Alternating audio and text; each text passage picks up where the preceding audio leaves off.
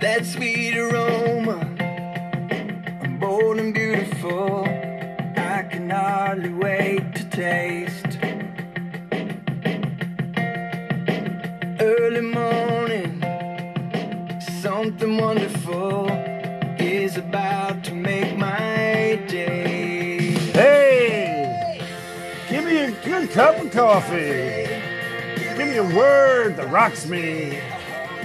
A whole lot of Jesus and a little caffeine.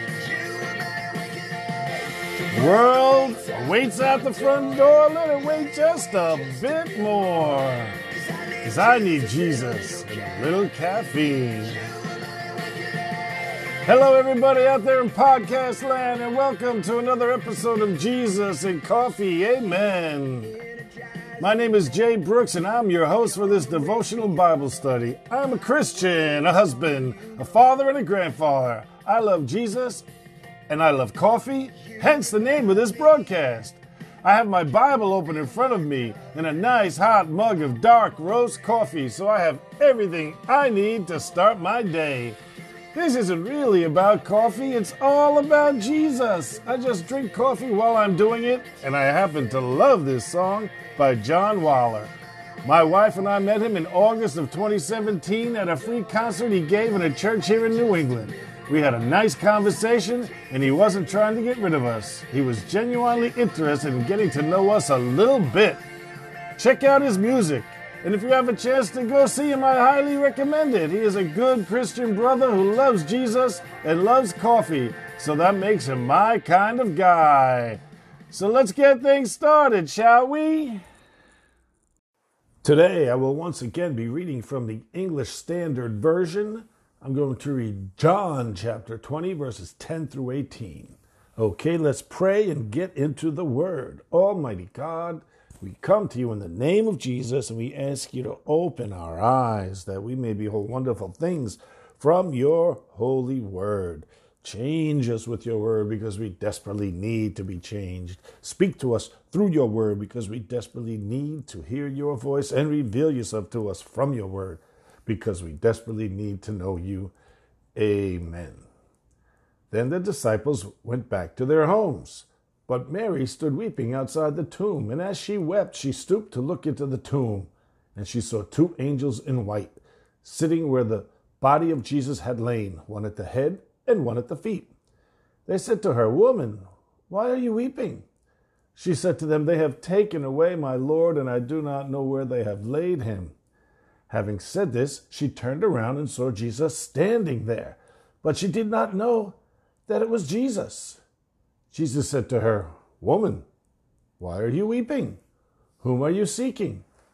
Supposing him to be the gardener, she said to him, Sir, if you have carried him away, Tell me where you have laid him, and I will take him away. Jesus said to her, Mary. She turned and said to him in Aramaic, Rabboni, which means teacher. Jesus said to her, Do not cling to me, for I have not yet ascended to the Father, but go to my brothers and say to them, I am ascending to my Father and your Father, to my God and your God. Mary Magdalene went and announced to the disciples, I have seen the Lord, and that he had said these things to her. The word of the Lord, amen.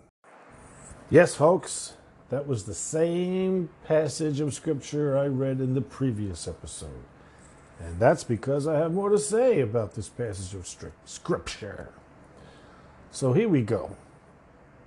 Most of chapter 20, starting in the very first verse, is written in the dramatic present. I have mentioned before that the dramatic present or historical present means to speak or write about things from the past as if they are happening now. The dramatic present is normally used to portray an event vividly and cause the reader to have an experience like being in the midst of the scene as it unfolds.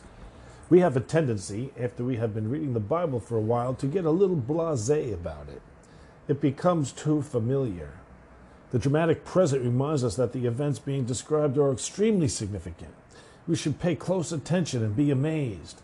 John wants us to experience the wonder and the awe that Peter, John, and Mary experienced here at the empty tomb. He wants to draw us into the events described and experience them as if we are there with them. I find it interesting that in chapter 19, John only used the dramatic present When Pilate spoke to the crowd, when Pilate spoke to Jesus, and when Jesus spoke from the cross. It is apparent to me that John sees the resurrection and the events of that day as more important than the crucifixion. The crucifixion is obviously important. Christ paid the price for the sins of the world on the cross. I will never minimize that.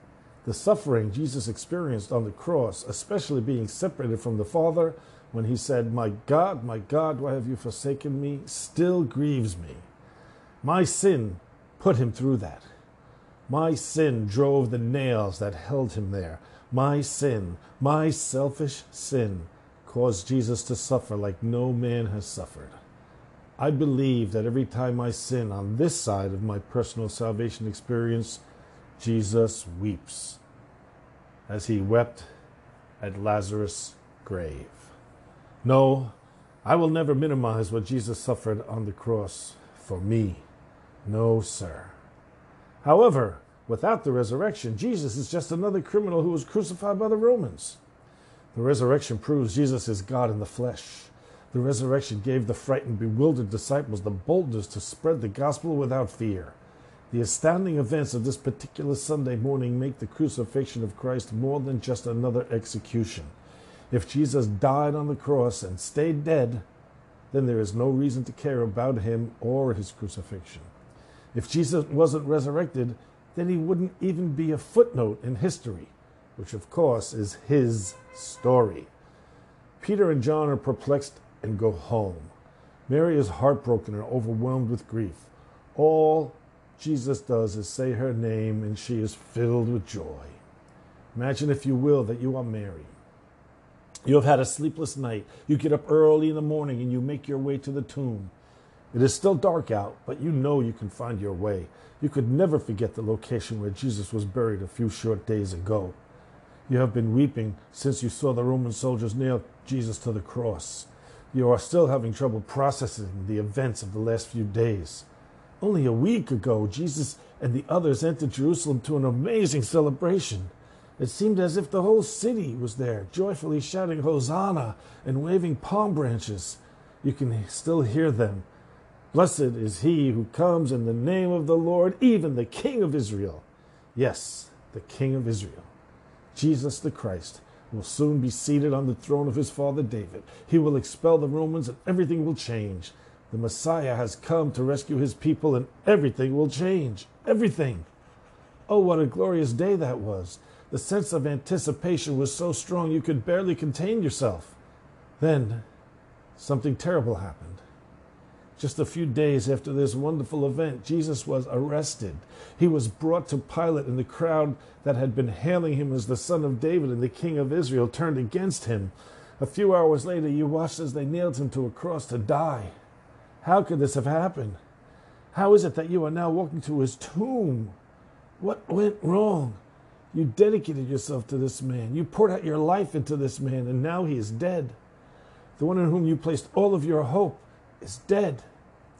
As you approach the team, the tomb, forgive me, all these thoughts are swirling around in your head, and the tears just won't stop. Where are they coming from? How could I still have any tears left? Surely the place they come from must be dry by now. Then you see it. You think maybe in your grief you have gone to the wrong place. There should be Roman soldiers standing by. There should be a massive stone covering the mouth of the cave. You are in the right place. And now, just in case the indignity of the cross wasn't enough, the grave has been desecrated. You run to tell Peter and John, surely they will know what to do. But no, they have no clue. After they see the tomb is empty, they just go back home. How could this be possible? The one who came to save Israel has been murdered, and now his body has been stolen.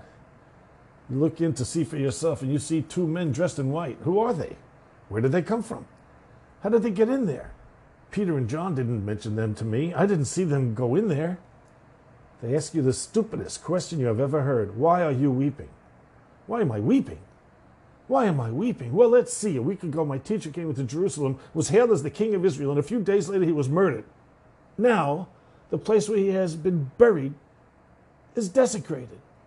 And you two guys are sitting where his body was, and I don't know where they have taken him. Then you turn around and you see the gardener standing there, and he asks you the same question. Please, sir, if you have taken him away, just tell me where he is. A moment later, your bitter tears turn to tears of joy as the one you thought was the gardener says your name, Mary. When he says your name, in that familiar way you have heard so many times before, you know it is him. Praise God, he is alive. He did come to save Israel. Even the grave can't hold him. You are overjoyed. You wrap your arms around him, and all is well in your world. Thank you for listening to Jesus and Coffee. Amen. And may God richly bless you.